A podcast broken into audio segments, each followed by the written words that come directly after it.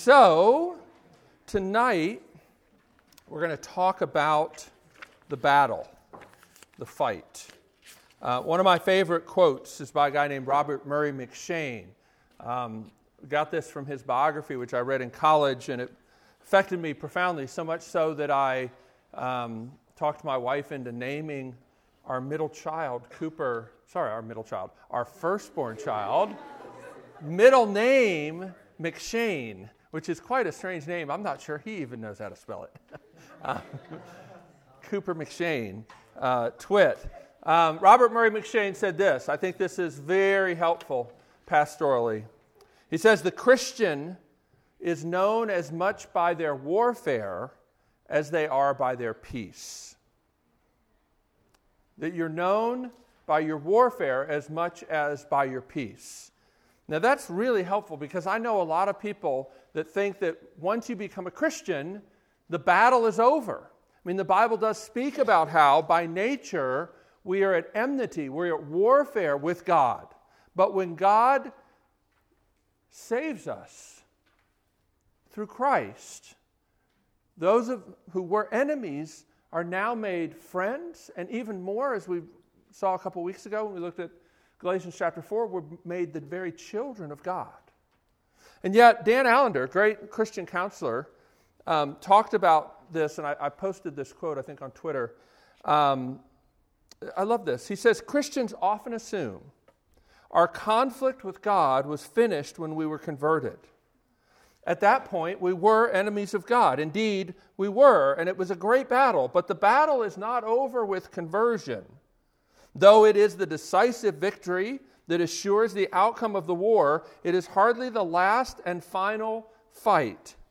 Sanctification, and we're going to talk about that tonight, is a lifetime process of surrendering as more and more intense conflicts with God and others expose and dissolve our urgent preoccupation with the self.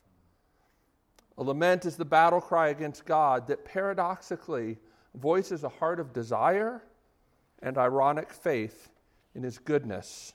It's from an article uh, by Dan Allender my wife shared with me today. He's he's a great counselor, and uh, in that article he talks about why we need to sing songs like Beams of Heaven that we sang. These songs that speak honestly about the brokenness and still even crying out, how long, O Lord, cry out to God. The key with lament is the direction of the cry, and keeping the heart open to the surprise of God, rather than coming to quick conclusions that nothing will ever change. Well, as we get into this section here in Galatians, we're going to talk about this battle between the flesh and the spirit. And unfortunately, I think a lot of times this battle has been misconstrued um, in Christian circles. And so uh, I hope that this will be helpful tonight. This is Um, we're going to talk about sanctification. We're going to talk about mortification of sin. I don't know if you've ever heard that term. It's a great old Puritan word. Mortification means to put to death sin, to mortify. So let's look at our passage. It's in Galatians chapter five. We're going to pick up with verse thirteen. I know we're going to, I'm going to read about the fruit of the Spirit. We're not going to talk about that much this week. We're going to talk about that more next week. The Apostle Paul says this, you, my brothers and sisters, were called to be free, but do not use your freedom to indulge the flesh. Rather, serve one another humbly in love, for the entire law is fulfilled in keeping this one command, love your neighbor as yourself. If you bite and devour each other, watch out, or you will be destroyed by each other. So I say, walk by the Spirit, and you will not gratify the desires of the flesh. For the flesh desires what is contrary to the Spirit, and the Spirit what is contrary to the flesh. They are in conflict with each other, so that you are not to do whatever you want. But if you are led by the Spirit, you are not under the law. The acts of the flesh are obvious. Sexual immorality, impurity and debauchery, idolatry and witchcraft, hatred, discord, jealousy, fits of rage, selfish ambition, dissensions, factions, and envy, drunkenness, orgies, and the like. I warn you, as I did before, that those who live like this will not inherit the kingdom of God.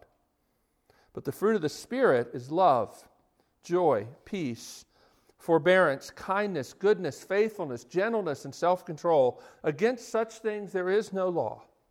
Those who belong to Christ Jesus have crucified the flesh with its passions and desires. Since we live by the Spirit, let us keep in step with the Spirit.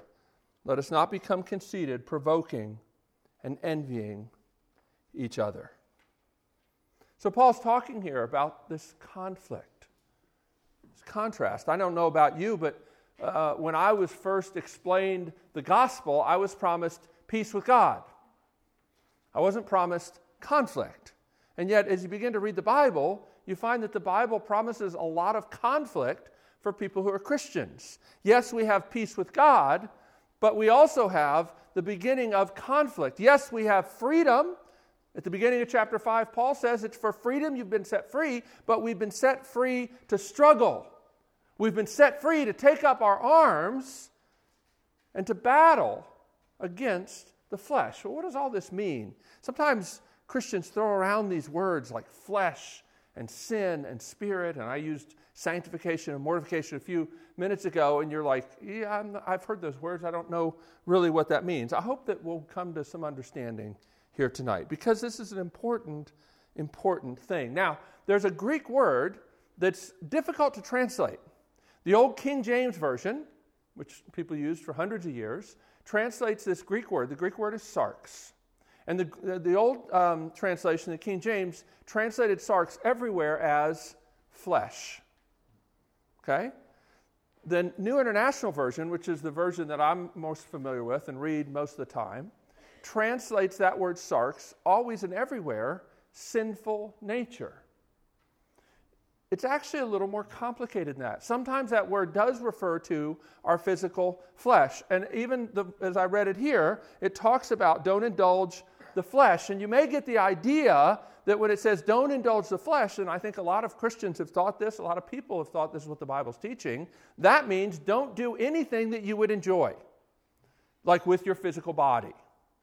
But that's not what Paul means in this context here by flesh. How do we know that?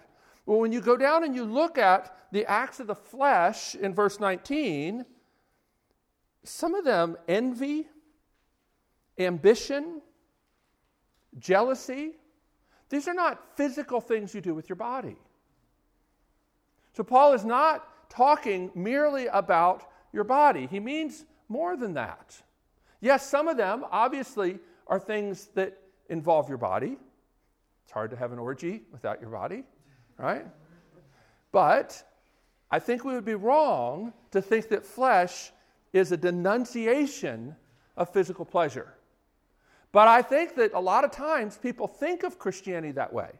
I think that's one of the most deeply held misunderstandings about Christianity, is that it is anti-pleasure, anti-physical. But that's not what Paul means here. What sarx means is this is this idea of opposition to honoring God in all of your life. Tim Keller puts it this way: it's the sin-desiring aspect of our whole being as opposed to the God-desiring aspect. In other words, what the Bible says is before Christ comes into your life, well, the way the Bible says it clearly in Genesis chapter six is, all the desires of man were only evil all the time. It's pretty strong. Romans chapter three says it as well. There are none who seek God, no one who understands. All of us, like sheep, have went astray. But when Christ comes into your life, this heart that was dead and opposed to God and his ways gets renewed, is made alive. But when it's made alive, it sets up this great battle. Previously, when you were dead, there wasn't a battle. And this is why Robert Murray M'Cheyne says that. He says a lot of times people think that not having any, any kind of conflict in their life is a good sign. Well, it may be a sign of a completely seared conscience. Being a Christian does not mean that you don't have any internal struggles and battles. As a matter of fact, what this passage teaches is you should expect that. Because while you have been renewed, you're not perfectly new yet. Maybe one of the best, like, succinct ways that you can see this is over in the book of Colossians, where um, Paul tells the Colossians, this is another of his letters in the New Testament, to put on the new self, which is being renewed in the image of the Creator.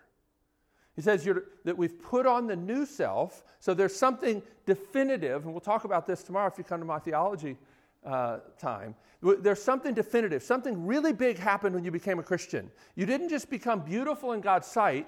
Your heart that was dead has been made alive, but it's not yet been made perfect. So you have put on the new self. Something decisive happened. God didn't just change his mind about you. Christianity teaches that he changed you when you become a Christian. But this change is not done yet. And that's what Paul is talking about here. So if you feel schizophrenic, you're in good company. That's what Christians feel like. They do. And, and Paul talks here about this battle. Now, he also talks about the Spirit. And this is also a little complicated because there are a few places where it's clearly he's saying walk by the Spirit. And, and the translations aren't helpful in capitalizing it. You know, in the Greek, the, they don't have the capitalization like that. So that's the editor and the translator's opinion. But when you look carefully at what he's saying, it seems that the Spirit is not external, it's inside of you that he's talking about. And so I, I think that what he's talking about here is not the Holy Spirit outside conflicting with your flesh inside of you. He's talking about an internal struggle all the way.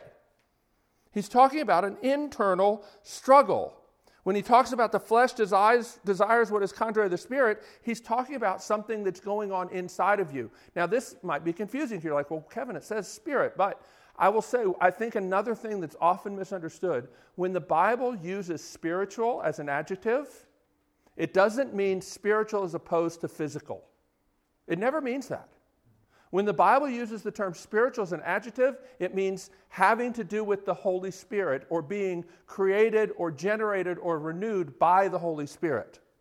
So when Paul here is talking about the Spirit, he's talking about the part of you that's been renewed by the Spirit. And if you look down in verse seventeen, he says these things are in conflict with each other. And look at the end of verse seventeen, so that you are not to do or not able to do whatever you want. So here's what he's saying. That there, there is this, in the renewed person, the person who has come to faith in Christ, who God has really changed their life, there now is this conflict between the part of you that still desires sin and still desires to fight against God and his ways, and yet there's this other part of you that's been renewed, that's been healed, that is fighting against that. There's this conflict going on. But the deepest, truest part of you, if you're a Christian, is to want to do the will of God. But it's not like you just flip a switch and everything's different. It's like you've been made alive, but you still have this powerful battle going on. And I suspect if you're a Christian, you know that without me having to tell you that. And the problem, though, sometimes is people tell you or they describe what it means to be a Christian very differently, inadequately. Uh, one of the things I like to tell people a lot, because I think you need to get this, you know, down deep in your soul, is that when somebody misdescribes normal, it really messes you up. When when somebody misdescribes normal and they say, well, it's normal that you're just flying high with Jesus all the time. If somebody tells you that's the normal experience of a Christian, then you wonder if you're a Christian at all. Everyone in this room would probably wonder. And yet there are a lot of people, a lot of songs, a lot of sermons, a lot of blogs, a lot of tweets that misdescribe normal. And it's damaging. The picture we get here is conflict. That's actually good news, because I suspect if you're a Christian here, then you probably already knew that. But you maybe didn't feel free to ever let people know that that's what you're experiencing. It's so important that you find a community that rightly understands that's the normal Christian life. And if you're trying to figure out what Christianity is all about, man, I'm glad you're here. And I, and I think this is a good place to be, because I think that we understand what the Bible is teaching here that's so important, which is the normal Christian life is full of struggle. So it's important to see this battle. Now, it's also important to see a really important thing about this battle, and it's this word that Paul uses. Again, it's a word that's hard to translate into English. It's in verse sixteen. Um, here it says, in my translation, it says, you will not gratify the desires of the flesh if you walk by the Spirit. So, so my translation here has desires. The old King James for this word is lusts. With an S, I can't really pronounce that very well. L U S T S, lusts. Um, so, again, we've got this problem. If you use the old King James, the old lusts, it makes it seem like everything's about sex, because that's how we understand that word. That's not what it meant in King James English, but that's how we understand it. So then other translations use the word desires, but again, that makes it seem like the problem is you have desires, and it makes it seem like Christianity is really Buddhism, where the goal is to get rid of your desires, to not have any desires at all. That's not Christianity. It may seem spiritual, it's not Christianity. The word here is not just desires. The word is epithumia, which means over desires. Thumia means desires, but putting that little epi on it means over desires. And that's important. It's also the same word down in verse twenty-four. Those who belong to Christ Jesus have crucified the flesh with its passions and desires. So what it's saying is we are to put to death, crucify, or again the old King James word, which I love in this case, mortify. Mortify the flesh, meaning the inner part of you that's still fighting God. That's what he's talking about here. And what's interesting is when you look at verse sixteen and verse twenty-four, you find something very interesting, because he talks about here, um, walk by the Spirit and you will not gratify the desires of the flesh, right? And then down in verse eighteen, he says, if you're led by the Spirit, you're not under the law. So if you remember your algebra, what, what, he's, what he's saying here is that not gratifying the desires of the flesh and not being under the law are the same thing. There are two ways of saying the th- same thing. Now, why is that helpful? Well, here's why it's helpful. See, I talk to students a lot who might say, you know, that they're struggling with a particular sin, right? Sometimes we meet for coffee and we talk about this. And sometimes I'll say, well, you know, are, you know, how's that going? You know, you told me about this last time we met. How's that going? They say, well, you know, I'm I'm working on it. And sometimes if, if I want to mess with people, but I, I think in a pastorally helpful way, I'll say, well, what exactly are you doing to work on it? What does working on it mean? And most people don't really have any idea. Like, working on it for a Christian is like this Christian speak that means, well, I think about it a lot and I feel really bad about it. It's kind of true, because we don't really understand the nature of the battle. But but in this section here, we actually have some really important insights that will help us actually know what to do, how to fight against sin at the root. And it's and, and part of it is this key here, seeing that under law, not being under law, and not gratifying the desires of the flesh are parallel expressions, helps us understand that what the flesh wants to do is to save itself.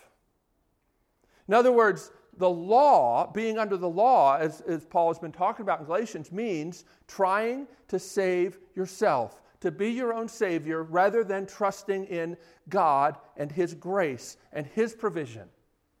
That's what it means to be under law. It means that you're still trying to justify yourself to God. And if you're doing that, you're also gratifying the desires of the flesh. So what does that mean? Well, it means that what the flesh is all about is saying, no, thank you, God. I don't need a Savior. I can take care of this myself. And then when you look at the list here, the, the, the list of the acts of the flesh, you know, it's really interesting. Some of them are the deeds and the acts of the irreligious, and some of them are more the deeds and the acts of the religious.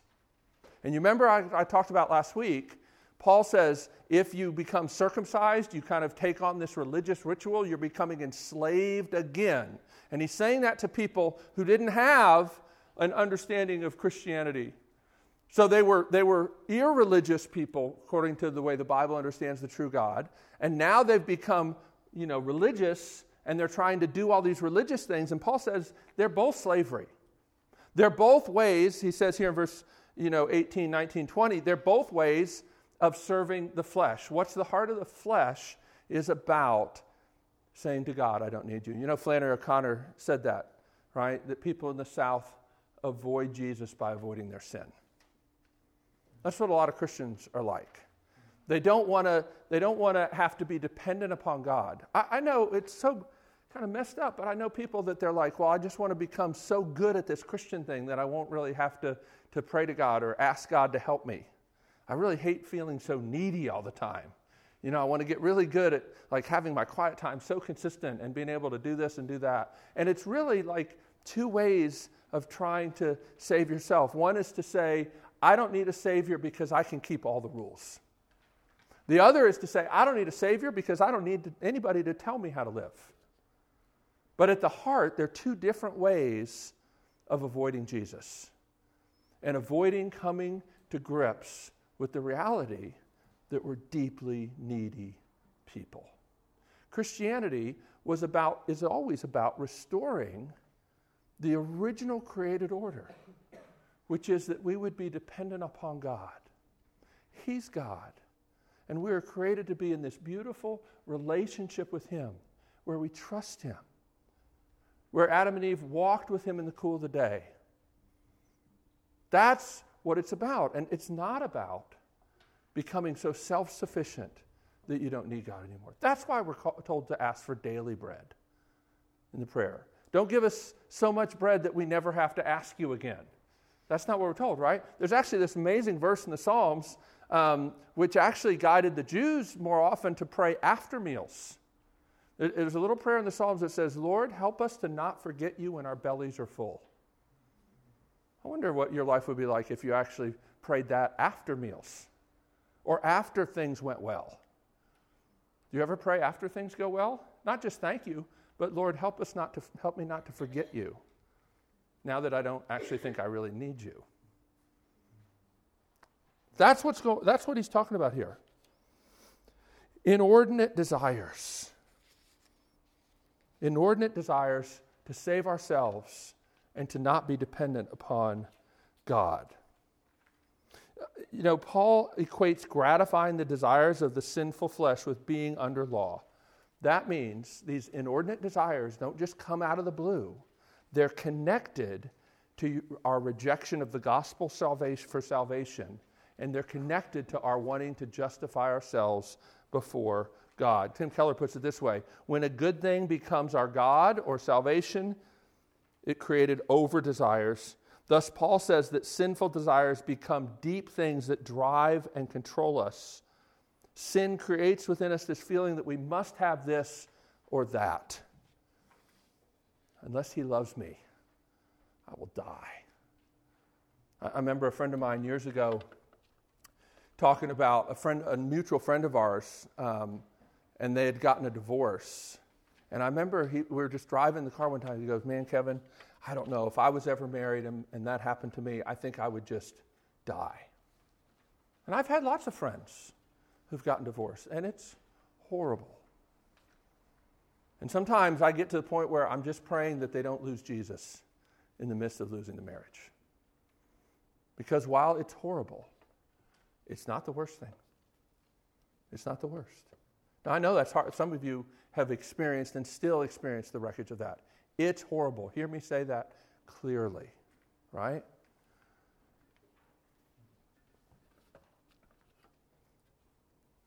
But God can meet you in the middle of it. If you lose God, you lose everything. And that's what Paul is, is going to say here. What, what is it that you would say, you know what? If, if it came down to it, God or losing this thing, I would give up God rather than lose this thing. Well, that's kind of the biblical definition of an idol. And, and the idols then create these lies.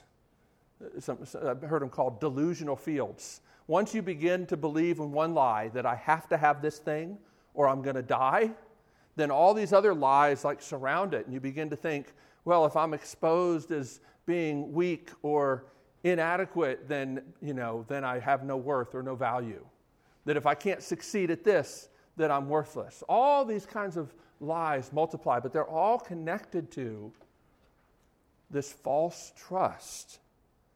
And, and it leads to, you look at this list of the acts of the flesh, and they all kind of fit into this self-salvation matrix. They do. Some of them are trying to get the joy and the, and the love of the Holy Spirit. Idolatry, witchcraft, debauchery, sexual immorality. Others are more connected with kind of the self-righteousness that comes from feeling like you've saved yourself. And yet seeing the insecurity. See, there's one thing we know. If you're if you're trusting in yourself in any sort of way, you're very fragile. You're very fragile. And, and the kinds of things that they list here, dissensions, rage, jealousy, envy, those are the things that come out of the insecurity of trusting in yourself rather than trusting in Jesus. And you see then what the fruits of the Spirit, the fruits of the Spirit are actually true humanity restored. Because this right relationship where you're trusting in God and His provision is, is, is beginning to transform you from the inside out. Now we'll talk more about that um, when we talk about the Spirit a little more. But here's what's one of the, the coolest things in this whole passage is verse seventeen. And, and we, you might have missed it whenever you've read this before, but I want to want to go back there and look at this. So the Spirit, the Spirit, he says, has desires. See this? The flesh has desires that are contrary to the Spirit, but the Spirit has desires that are contrary to the flesh. Have you ever thought about that? This is a profound statement because it means that you're not alone in this battle. Now, John chapter sixteen, Jesus says that the, the goal of the Spirit, you want to know what the Holy Spirit is about? Jesus tells us in John sixteen, the goal of the Holy Spirit is to glorify Jesus. The goal of the flesh is to glorify you and to glorify me. It couldn't be any more clearer. The deeds of the flesh come out of wanting to glorify you, wanting to be self-sufficient, wanting to take the crown off of Jesus' head. But what the Spirit wants is for Jesus to be glorified and for you to put all of your hope and trust in Him, not just once, but over and over and over again. To live by the Spirit is very much like what we talked about where, uh, earlier in this chapter, eagerly awaiting the righteousness that is ours. Eagerly awaiting it, tasting it, like letting your mouth water as you anticipate this beautiful banquet that you're going to celebrate one day with Jesus, the marriage supper of the Lamb. And here it's talking about the Spirit, keeping in step with the Spirit. What does that mean? It means kind of getting in line with the thing that the Spirit is all about, and what the Spirit is all about is glorifying Jesus. So it's the same kind of thing. It's just saying it another way. This is a reason why God gives us things like community, the Scriptures, worship, prayer. They're all about fanning into flame this desire which is in you, if you're a Christian, the truest, deepest part of you, to glorify God. But sometimes it gets lost in all the other stuff that's in there. And, and so the Puritans used to talk about mortifying sin. They used to talk about mortification and vivification. Mortify means to put to death the sinful desires. And how do you do that? You reject and you look at how is this thing that I'm doing, these fits of rage, flowing out of a desire to avoid Jesus. And you come and you say, Jesus, help me see how this is connected to wanting to be my own Savior. It, it, these fits of rage don't come out of the blue. They, they come because something that I'm trusting in is threatened and I've got to lash out to protect it. Or something that I want is being blocked because I think I need to have it. And if I can't have it, I can't live. Fits of rage don't come out of nowhere. But you won't really do much in the battle if all you do is try to squelch fits of rage without getting at what is the self-salvation goal that's underneath that. Why is it that that bothered me so much? Why is it that I feel like I have to have that or I will die? Because here's the thing, guys. If you're a Christian, whatever you're trying to get through your flesh, you already have in the gospel. And the only way you're going to quit needing to get these things and grasp these things is by realizing and sensing, even on your heart, the beauty of what you already have. You're trying to find peace and joy. You have it. The Creator of all things rejoices over you with singing. Did you read that verse in the call to worship in Zephaniah three? The Lord our God rejoices over you with singing. You know what? If she doesn't think you're so cool, you'll survive. If he doesn't think you're awesome, you'll survive. The Lord your God rejoices over you with singing right now, tonight. That doesn't mean that you don't need other people in your life. Right? Even when sin wasn't in the world, God said it's not good to be alone. But you have to do battle against the sinful desires by being reminding and rejoicing in the things you already have in the gospel. Now I put some little quotes down here. This is called mortification. And this is how you deliberately work on the root of sin, by gratefully remembering who God is and what he's done for us, and using this truth to kill the lies that hold us in the grip of these epi-desires, these over-desires. Here's, here's the way, maybe a sample prayer. Pray like this. Lord, I think I need this for life, but you tell me that your love is better than life. Help me to believe that and desire that more than the pseudo-life that this idol is offering me. Help me to soak in the reality of what you did for me, dying in my place, something no idol could or would ever do. Thank you for your love that would save even one such as me in spite of my adulterous heart. That's when you're actually not just feeling bad about the things that you do, but you're beginning to try to get to the root and get the gospel connected to the root. The gospel, the beauty of what Jesus did, sensed in the heart in a way that helps you begin to let go of the things you're clinging to for life. That's what Paul's talking about here. I put some quotes down there from John Owen. I'm not going to read them, but I'll talk about them tomorrow if you want to come. Or we can get coffee and we can talk more about mortification of sin. Now, I do want to say something about this, verse twenty-four. When it talks about crucifying the flesh, again, that's the old King James language. Here in this translation, it says crucifying the flesh as well. What does that mean? Again, this is one of those things that um, people are like, oh, there's those Christians again, you know, the, the flagellating themselves and beating themselves up so that they think that God would take pity on them. Well, that's not what's talking about here. To crucify the flesh is not to beat yourself up or deny yourself bodily pleasure. As a matter of fact, the same Paul who wrote this wrote in First Timothy chapter four, his letter to Timothy, his kind of protege, he said it's a doctrine of demons to teach people to abstain from marriage and certain foods which God created to be received with thanksgiving. The Bible is not anti-pleasure. It's not.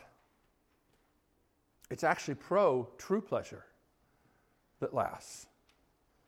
And when it says here, crucifying the flesh, it's talking about getting at these self-salvation schemes that are producing all of the acts of the flesh that it's talking about here. Crucifying the flesh is not just beating up your body. This is why the reformers were actually opposed to giving up things for Lent, for instance, which a lot of people still think seems very spiritual, but is worth pondering. Is Christianity about reducing bodily pleasure? I think there's a case to be made that it's not about that at all. Now, other people have said, well, crucifying the flesh just means using your willpower to say no. But Christianity is not Stoicism. Crucifying the sinful nature means actually, and somewhat counterintuitively, learning to rejoice and trust in the thing that the Spirit is focusing on, which is the work of Christ and the glory of Christ. The way to fight as a Christian is to use the Spirit, to keep in step with the Spirit by giving glory to Jesus for everything he is and everything he's done. Thus, worship is actually the key to fighting against sin, because worship is the key to who you are. I think so often we try to, to figure out why we are the way we are, and we think about, well, it's, you know, it's my feelings or it's my thinking. In actuality, your worship is at the core of both of those things. What you're worshiping is affecting how you feel. I wouldn't say that it's everything, because I think there's physical, men- mental, all this kind of stuff going on. But worship is deeper than what you think and what you feel. And it's deeper than what you do, because it's what you were made for at the core of your being. And it's also the path of healing. Paul talks in Second Corinthians three that we will be transformed from one degree of glory to another as we gaze upon the Lord's glory. And Paul says to the Corinthians, I determined to know nothing among you except Christ crucified. The cross, and the way the cross shows both the mercy of God, the trustworthiness of God. All the things that make you feel that God can't be trusted are answered at the cross. And that's why that's where our focus is to be. Like I said, so many people have no idea how to fight against sin. You need to understand something about the gospel, about what Jesus did, but you need to go beyond that to actually rejoicing in it and enjoying it and relishing it, because that's when it begins to enter into the deep places of your heart where you struggle. Every one of us has certain ways that we struggle to believe the gospel is really as good as it is. And one of the deepest ways that you can help your friends is to start to understand where are the places they regularly forget the goodness of God or the sufficiency of the gospel, and how can you be God's instrument to help them know he's better and more faithful and more trustworthy than you realize. Well, we're going to talk some more about the fruit of the Spirit, but I, I hope that this is helpful to understand this battle, because it really is a battle, and it really is about having true humanity restored. It's not just about, you know, making you into this like perfect little person that never steps out of line, who's kind of boring and whatnot. No, it's about a truly beautiful life. You think about the fruit of the Spirit and, and, and, and bearing these sorts of things. These things all come out of a deep, abiding satisfaction with the trustworthiness of God and the sufficiency of the work of Jesus to make you beautiful in his sight, to where you don't need to dress yourself up. If that's impacting you in the deepest places of your heart, this kind of stuff will begin to be the way you are. Let's pray together.